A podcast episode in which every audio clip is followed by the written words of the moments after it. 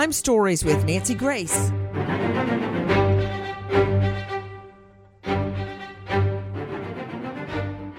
A gorgeous young mom and her little girl, just four year old Sailor, go missing. Where is Cassie? I'm Nancy Grace. This is Crime Stories. Thank you for being with us here at Fox Nation and Sirius XM 111. First of all, take a listen to our friends at WEAR TV. This is the woman, Cassie Carli. She was last seen on Sunday, Sunday night. We are in Navarre Beach. So, right when you get off the bridge to the right, there's the boat ramp here.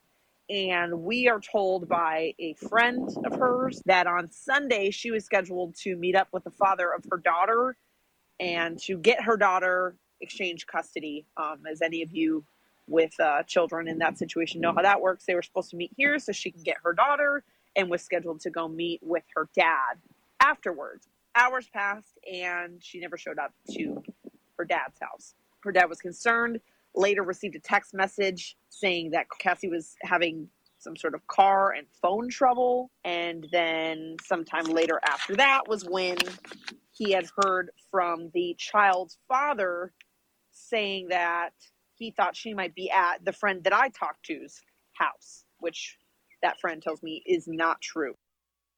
Joining me, an all star panel to make sense of what we know regarding where is Cassie Carli. First of all, Sam Porter, her longtime friend, uh, who is working very hard on finding her whereabouts.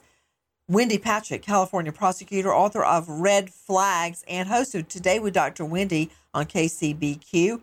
Dr. Debbie Joffe Ellis, psychologist, joining us, professor, Columbia University, and author. Robert Frechette joining us, detective with Rochester PD from the Strafford County Family Justice Center. But first, straight out to Nicole Partin joining us, crimeonline.com investigative reporter. You know, I'm not clear on when Cassie and her daughter Sailor exactly go missing. Could you please reconstruct what we know of that night? Sure, Nancy. So, what we know is that Cassie had um, been spotted, and we know her last whereabouts was around 7 p.m. Sunday evening. 7 p.m. Sunday evening. She's there at Navarre Beach. Um, we know that she's. Well, wait a minute. When you say there at Navarre Beach, she was out on the beach? She was No. at a shopping center? What? She was in a parking lot near a bar and grill, a little cafe there, which is the spot where she had arranged to meet her daughter's father so that they could exchange the child. Kind of a public place. Um, it's near a boat ramp. So she was she was spotted in the parking lot. Is that correct? That's correct. Did she have the daughter Sailor with her? Those reports are unclear. There is no confirmation that anyone saw the child at that point. Cassie Catherine Carli, uh, last seen in Navarre Beach, Santa Rosa County, on Sunday evening. This, according to what the local sheriff has to say. She was last seen almost four days now. Can you speak to whether that's concerning to keep going yet another day with no sign of her? Oh, yeah, it's very concerning. I mean, you know, and, and we take everything seriously. Missing persons cases, a lot of them, you know, we find the person, everything's fine. Um, but usually you don't go four days without hearing from them or them using a credit card or a cell phone or something. And right as of now, we have none of that. So, yeah, we're concerned. So you can confirm that she's had no cell phone or credit card activity since That- Sunday? That we're aware of. Okay. Yeah.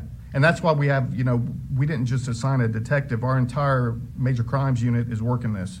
So you've got 10 detectives that that's pretty much all they're doing right now is trying to locate Cassie. So, Nicole Partin, we know she's in a parking lot, but we don't know if the little girl Sailor is with her or not. That's correct. So there there is no confirmation that her daughter Sailor was with her at that point. There's no eyes that were laid on the child. So it's unclear if the daughter was there at that seven o'clock meeting. Now, this was on a Sunday night, correct? That's right. Sunday night, 7 p.m. To Robert Frechette joining us, Detective Rochester PD with the Strafford County Family Justice Center. Robert, again, thank you for being with us. Typically, a Sunday night, the crime rate goes down. Why is that? There's a lot of factors that play into crime rates, correct? I mean, so you know from your experience as a prosecutor, um, you know we'll have weekend days that are really busy and other days that uh, um, in the middle of the week uh, that are also really busy, and, and vice versa. So crime rates are contingent upon the agenda of the person committing the crime, right? And so, um, depending on who um, was seeking to harm this lady, assuming that's what's happened, uh, would depend on you know when they might look to engage in that behavior. We see crime rates start rising on Thursdays. They go up on Fridays. They peak on Saturdays. Why? Think about it. People are not at work as much. They have the ability to drink and do drugs more so than they would during the week. They're not at work, so they're out on the roads more. They're out and about. And we also find crime rates going up in warm weather. Why? because people are out and about.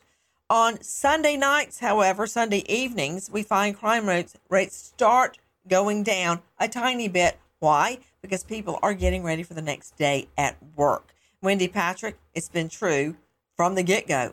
Yeah, that's true. And you know, one of the other reasons crime rates go up is think about the potential victim pool that's available on weekends as opposed to during the week. True, you also have those people that are, you know, they're not at work, they're out, maybe they're drinking, they're under the influence, they're vulnerable. So you see a lot of reasons why it would peak over the weekend. But on Sunday night, things begin to calm down for all of the reasons that make it more dangerous over the weekend. So it is a bit unusual to have something terrible happen on a Sunday night. I find it also interesting. Robert Frechette joining me, detective from Rochester PD, who's certainly seen his share of crimes. Robert, if she were, had been taken in a parking lot, I mean, it has happened before and it will happen again. But that's a pretty open area for witnesses to observe what's happening. Absolutely. Uh, that's and that's why people do these exchanges in public places because there are people around. And so we would hope that there would be a witness that would have seen uh, her or uh, whomever she was meeting. Um, if it was for a custody exchange and had seen a, a sailor as well. You know, another thing that's good about it, though, back to Nicole Partin, I want to find out what, if anything, you know about the particular parking lot. What was the what was the name of the shopping center? Do you know, Nicole? Um, it's not a shopping center per se, but it's at the boat ramp there at Navarre Beach. So the boat ramp is there. A couple of restaurants are What's there. What's the name of the restaurant? Um, it's it's the Juana Grill, and it's right by the by the boat dock. Um, it's a popular little destination for boaters coming in and out to grab a bite to eat. And also, seven o'clock at night, the boats are starting to come in. They've been enjoying a day out on the on the water. Seven o'clock, we're getting dusky here in Florida, and so those boats are coming in. So I would anticipate there's a lot happening in that parking lot. A lot of people starting their dinner and a lot of boaters pulling out of that boat ramp.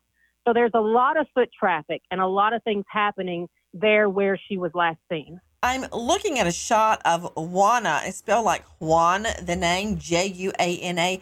Juana Pagodas and Sailors Grill, Navarre's oldest family owned and operated restaurant and bar.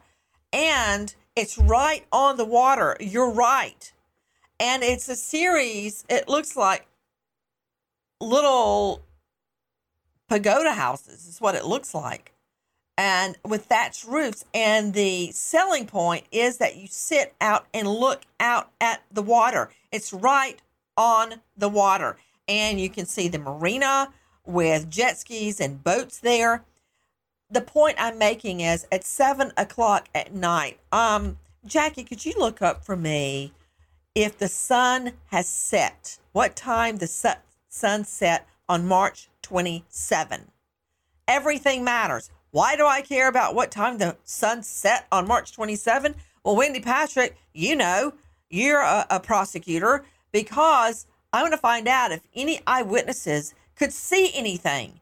Now, this is a, a, a fairly big restaurant and grill.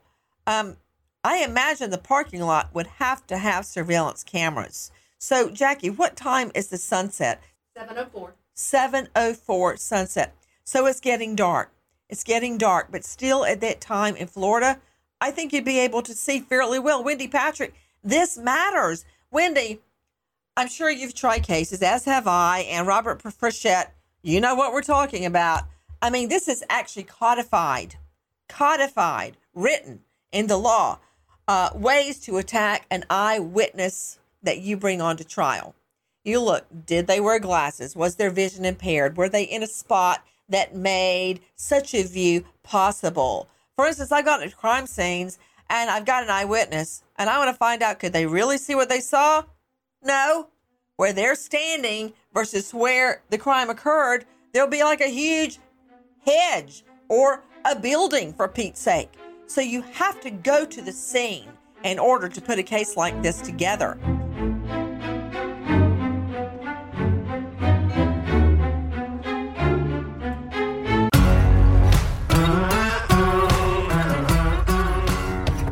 Crime Stories with Nancy Grace.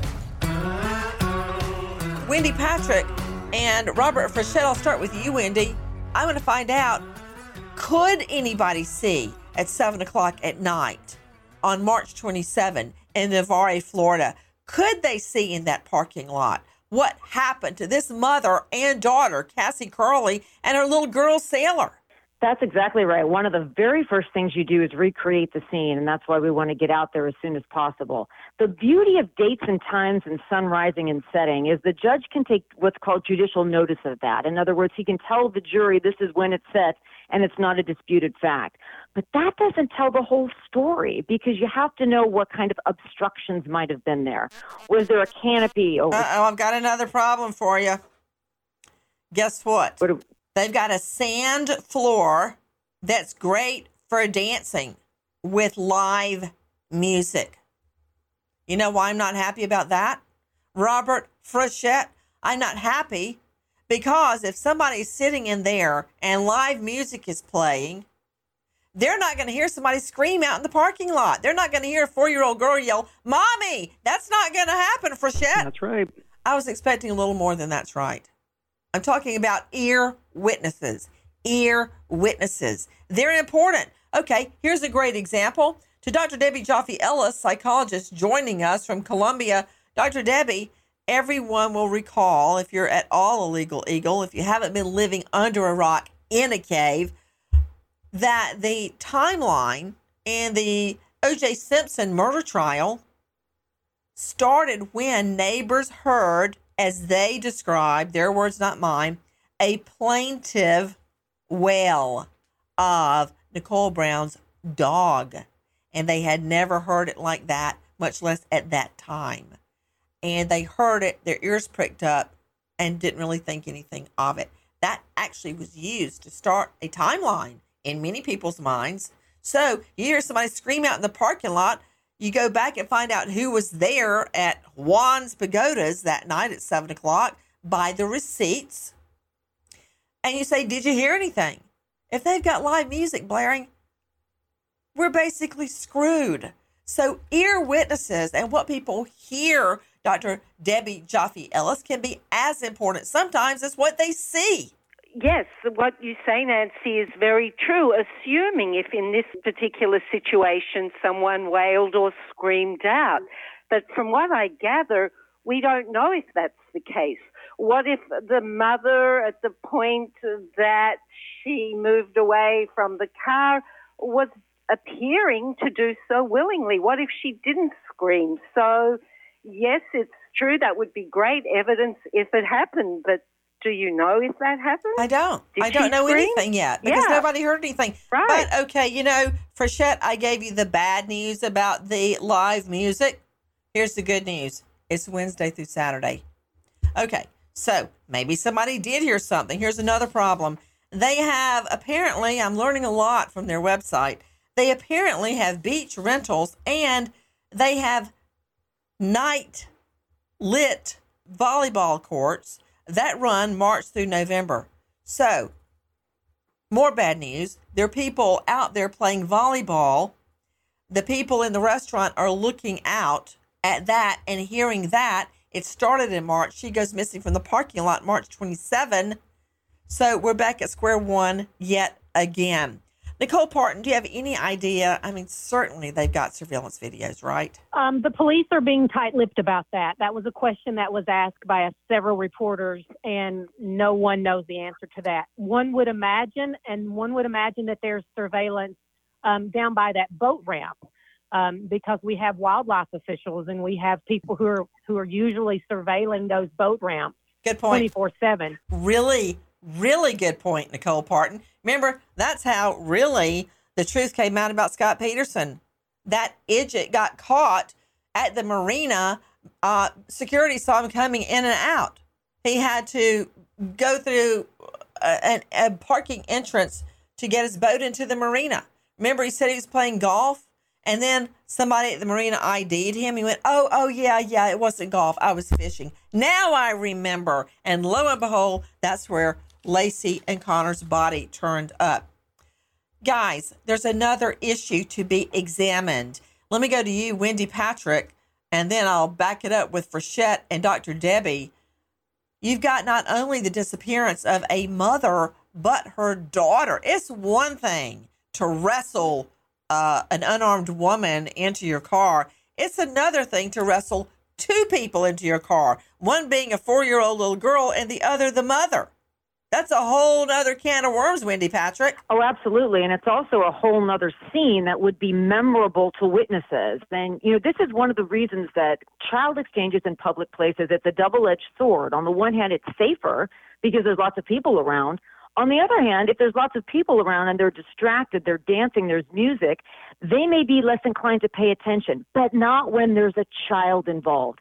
All of our antenna go up when we see a struggle between not just a man and a woman, but there's a child involved as well. So that would almost increase the likelihood of there being more witnesses. You are so right. Robert Frechette, uh, I, I don't know if you're a dad or not, but ever since I gave birth to the twins, when I hear a child scream or cry or yell out mommy it's like it's like an electric jolt goes through my body so what wendy is saying is correct when you hear a child scream it's different from when you hear an adult raise their voice. That would have attracted a lot of attention had the kidnapping gone down in this parking lot, Frechette.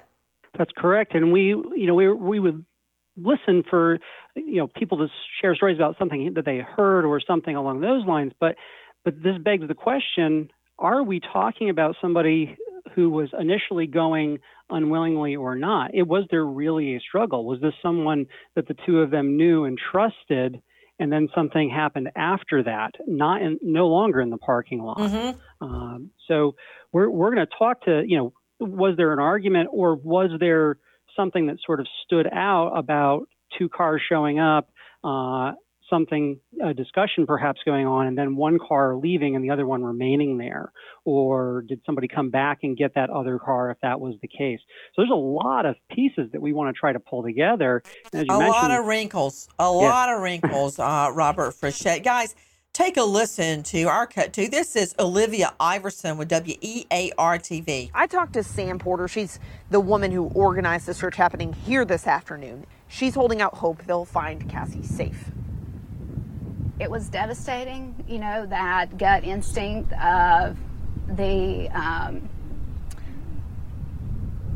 the reality of the situation and worst case scenario possibility, and all indicators pointing uh, to a worst case scenario ending few things to note here tonight. The sheriff's office did tell me that they are also searching for the child there. They say this is a multi agency effort. They couldn't tell me which agencies, but the Florida Department of Law Enforcement did confirm that they are also assisting in this investigation. As far as the people here tonight, I'm told they are planning to have a prayer vigil right here. This is right by the Navarre Beach Water Tower at around 6:45 right when the sun goes down. How can you identify Cassie Carli? Take a listen to our cut D, our friends at crimeonline.com. Cassie Carli is 37 years old, 5 feet 5 inches tall, and weighs 150 pounds. She has shoulder length blonde hair and blue eyes. She also has distinctive tattoos. She has a tribal mark on her lower back and a matching tattoo with her sister. Rayanne Carley tells Dateline that their father has a big tattoo of a lizard, so to honor him, the sisters got lizard tattoos of their own on their feet. She says when they put their feet side by side, the lizards form a heart. Inside the heart, in her father's handwriting, is L U A, which is short for Love You Always. You know, tattoos are significant, but these not so much. And I'll tell you why.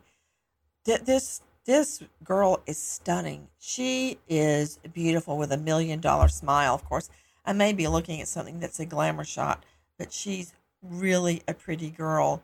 Uh, the tattoos, they're not going to help me much. And, and I'll tell you why. To you, Nicole Partin, I understand that one is on her lower back. So she'd have to have on a swimsuit or a midriff top to see that and turn her back to you. And the other one is on her foot. That's not really helping me. Right, that's correct. So both of those are kind of out of sight. You know, it's not something that would be visible, like you said, unless unless you saw her barefooted or in a sandal or unless you saw the back of her. But it's not something that would be visible from the eye, especially across a parking lot. What do we know about that night, March 27, 7 p.m.?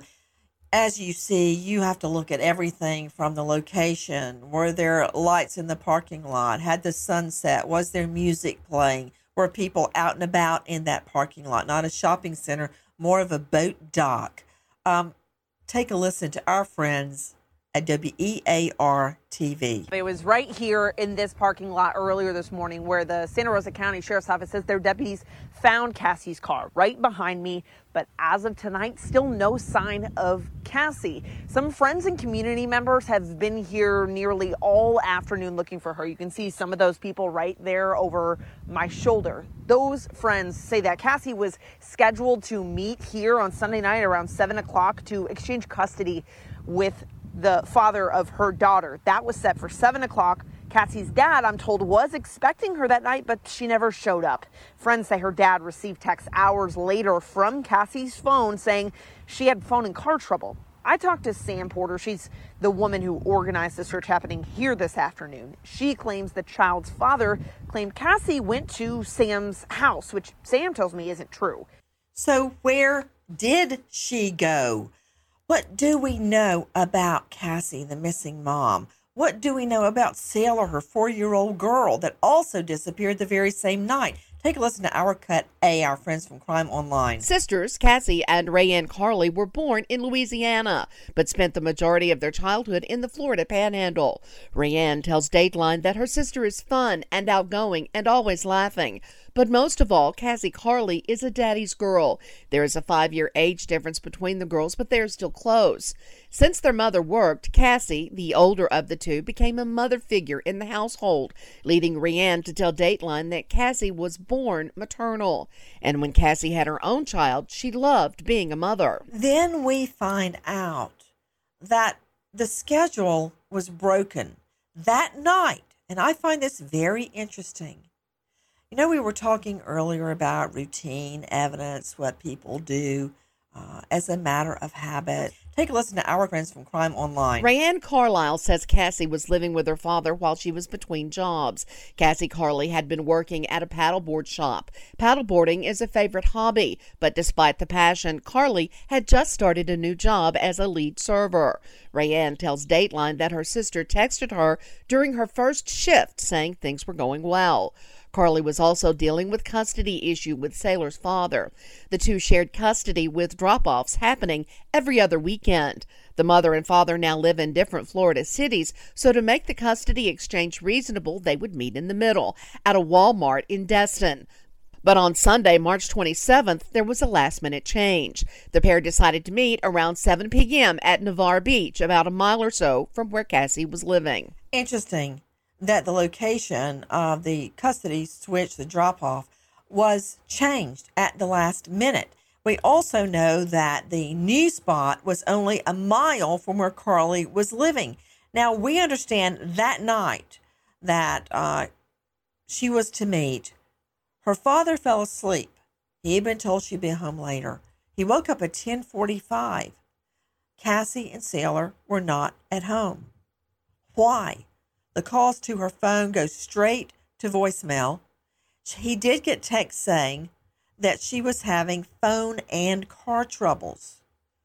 The next day, Carli's still not home, and dad calls police.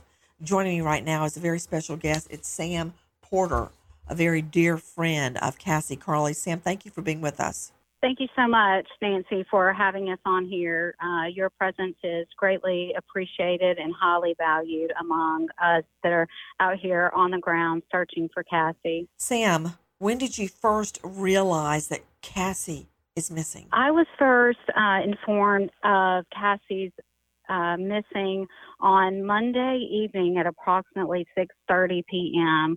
I had just re- uh, arrived at home uh, from from work and received a private message on uh, Facebook uh, asking if I was Cassie's friend Sam.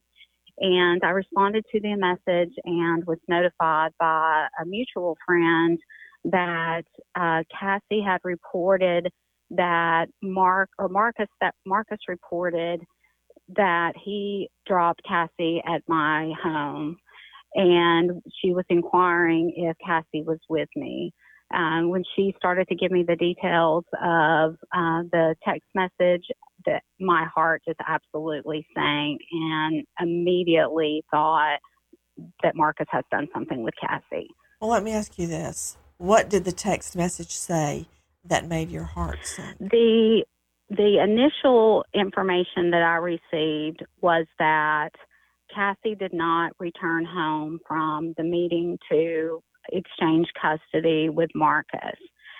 That her father received um, a suspicious message approximately three hours after the meeting time was supposed to take place. And he was unable to make contact with her, or she, he was unable to make contact on her cell phone um, at, from that point forward he began contacting Marcus to inquire of her whereabouts and exactly what happened.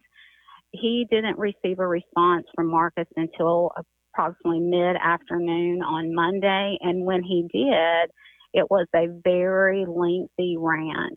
He began rap- rambling on and on about um, Cassie acting crazy, um, he mentioned again the car having mechanical issues and her cell phone not working. And then um, he stated that she was acting so crazy that he took her to my residence. And her father messaged back, You mean Sam? And he said, Yes. And then uh, Cassie's father said, Sam no longer lives in Destin. And then he immediately changed his story to, well, she was acting so crazy that I was not going to expose Sailor to that behavior. And I, quote unquote, put Cassie out in the middle of nowhere. Okay. I don't like it when people change their stories. Um, now, it could be argued he was going to your house and then her behavior got so bizarre he dropped her off out in the middle of nowhere. That's a real stretch. And in the midst of all of this, we're still looking for four year old Sailor. Sam, let me understand something. When Cassie was going to meet there at Juan's Grill, was she picking up or dropping off Sailor with dad? She was scheduled to pick up Sailor. Cassie maintains 75% custody, and Marcus has 25%, meaning that he uh, has legal custody of Sailor only every other week, Friday evening to Sunday evening. In their written court order, the scheduled um, legal location for them to exchange custody is in the Destin Walmart parking lot that is a very populated area and very well lit. And over the last several weeks, since he was served with a court order to pay child support in arrears, he has started creating this scenario of I'm going to be the nice guy. Cassie lived in Navarre, in Navarre, so to go to Destin was quite a stretch for her, especially in tourist season traffic. It, 12 miles in tourist season is going to take you an hour to make that drive. So he he he baited her to come to this area under the guise that he was doing her a favor. There has been a, a, a long standing custody problem between Cassie and the ex. Take a listen to our Cut 6 Crime Online. According to Cassie Carli, she filed for sole custody of Saylor in 2019. The court allowed Spanevelo bi monthly visitation and ordered him to pay child support. Cassie claims Spanevelo owes over $10,000 in back child support. She further claims when Florida was preparing to suspend his driver's license over the child support delinquency, he called CPS to report another claim against her.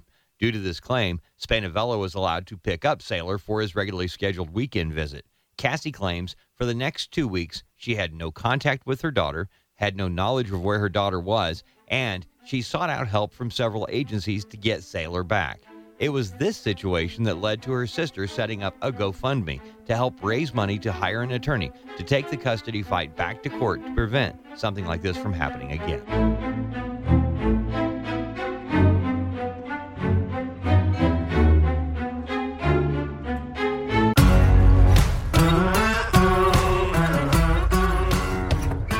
Crime Stories with Nancy Grace. With me is Sam Porter, Cassie Carli's dear friend. Um, I'm trying to figure out exactly. I, I know there's a custody problem brewing. Is it correct that he actually kept the baby for two full weeks and did not let her have contact when she's the one that has sole physical custody? Absolutely, that's correct, Nancy. Not only did he keep her away, it was it it appeared as though he was at that time attempting to flee the country to Brazil with Saylor. Uh, we were unable to locate Saylor. Cassie was in her own efforts sharing on social media. Um, it seemed as though no one was taking her seriously. She filed multiple police reports. And what we came to learn is that at that time, that particular situation, he had taken um, Saylor to a location in Alabama. So it complicated the situation um, in efforts to, once we knew where she was, to be able to, for Cassie to be able to go and and get her daughter. Um, so, so he actually crossed the state lines with the baby, which I'm sure is against custody, any and all custody agreements. He took the baby across state lines. Absolutely. Let me advise everyone that the bio dad of Saylor, Marcos Spanevelo, a Brazilian national, is not named a suspect.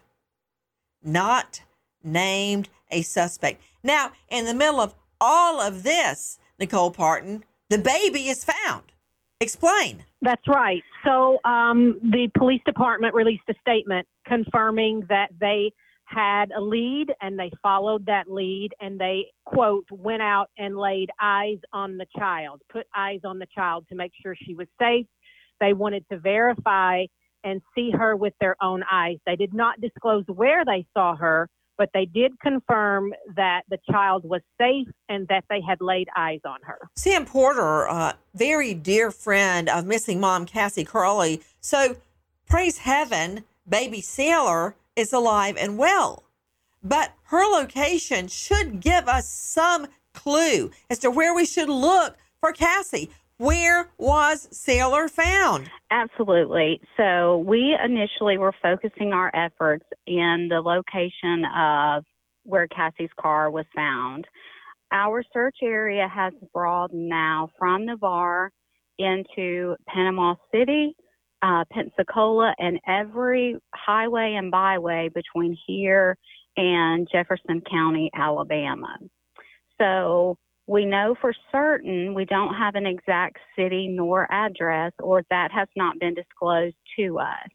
We can confirm that that Saylor that her wel- her welfare has been checked.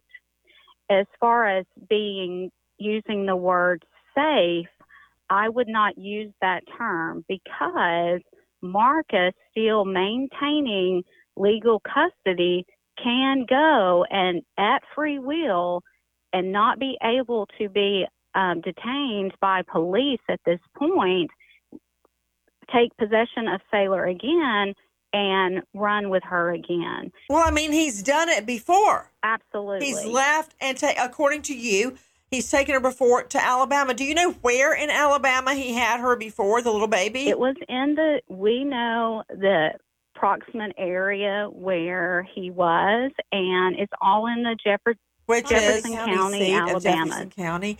Guys, it, it it sounds like a, a big distance, but actually, where we're talking about Navarre Beach, uh, Santa Rosa County, Pensacola, Destin, Fort Walton, that is the Panhandle.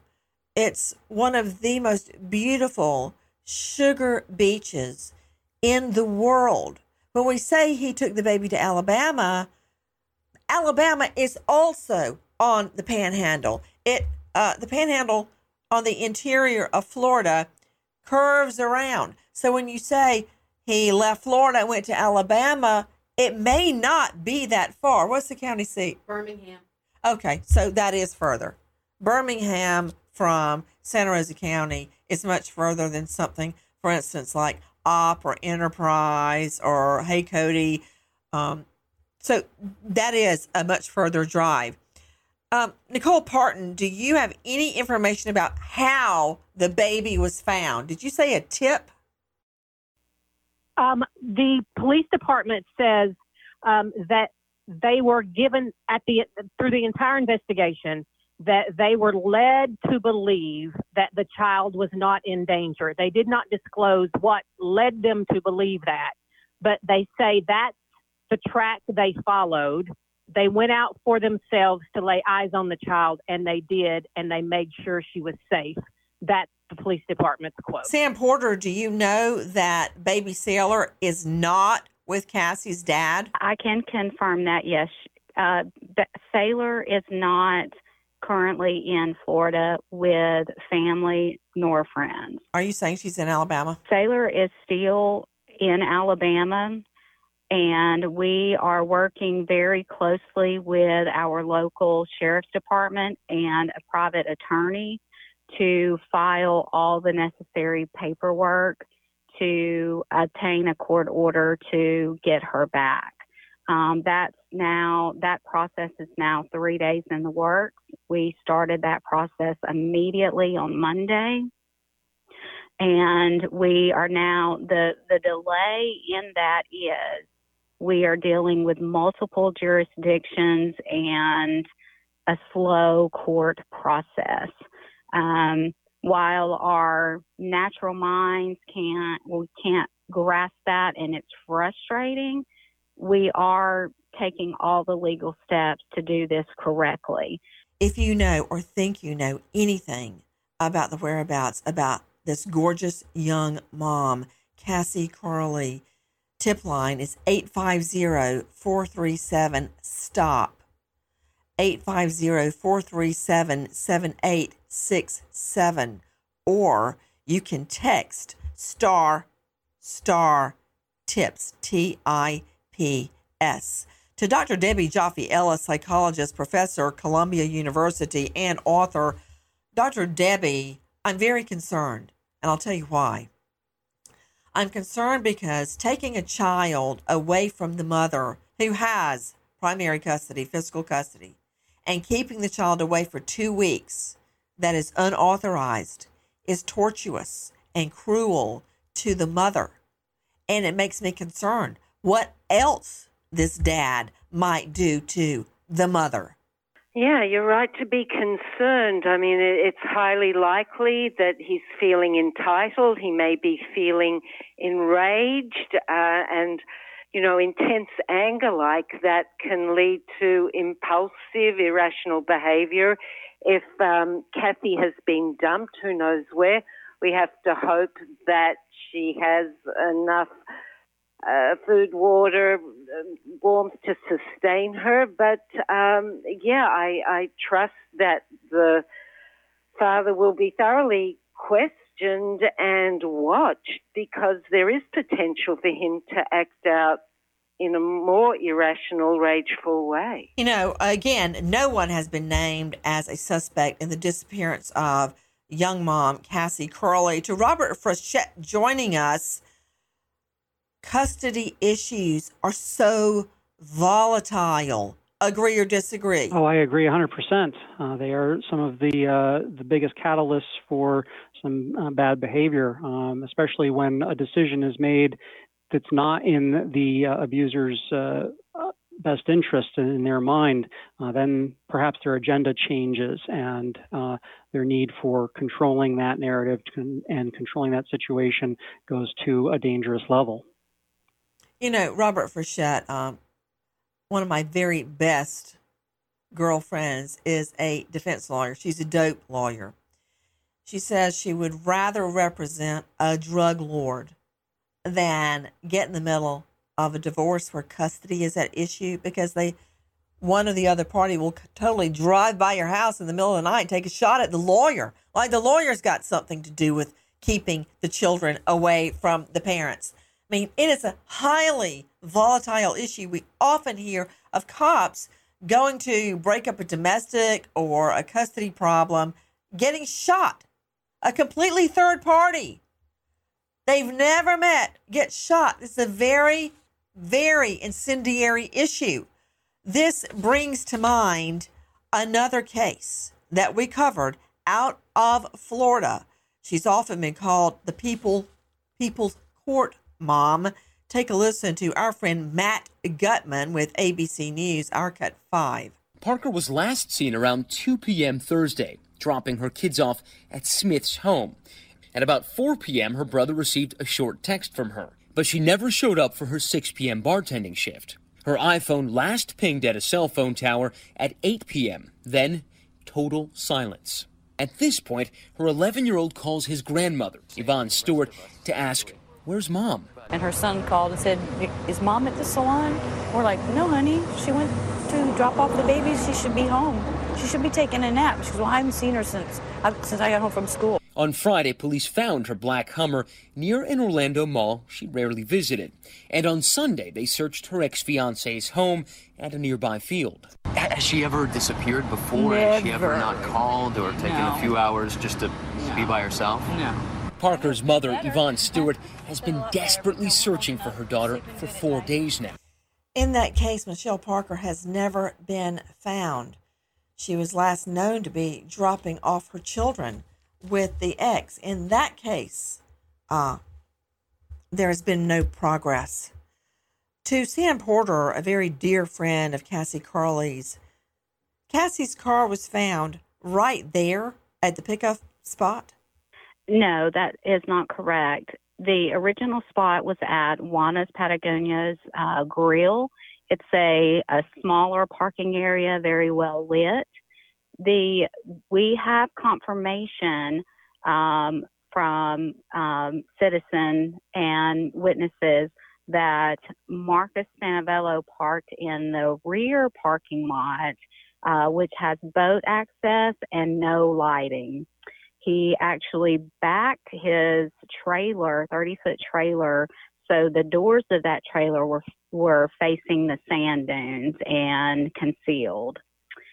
When Cassie arrived, we have witnesses that report and confirm that Cassie parked facing his vehicle. And that area is completely dark. It is nearly impossible to see much more than shapes and shadows. So her car then was found there at Juan's. That's correct. it was found in the rear parking lot. So it's actually probably um, a little less than a, a quarter mile from the actual restaurant. That's a very unusual spot for a pickup and drop off. Again, the tip line is 850 437 STOP. 850 437 7867. Please help us find Cassie Carli. Nancy Grace, Crime Story, signing off. Goodbye, friend.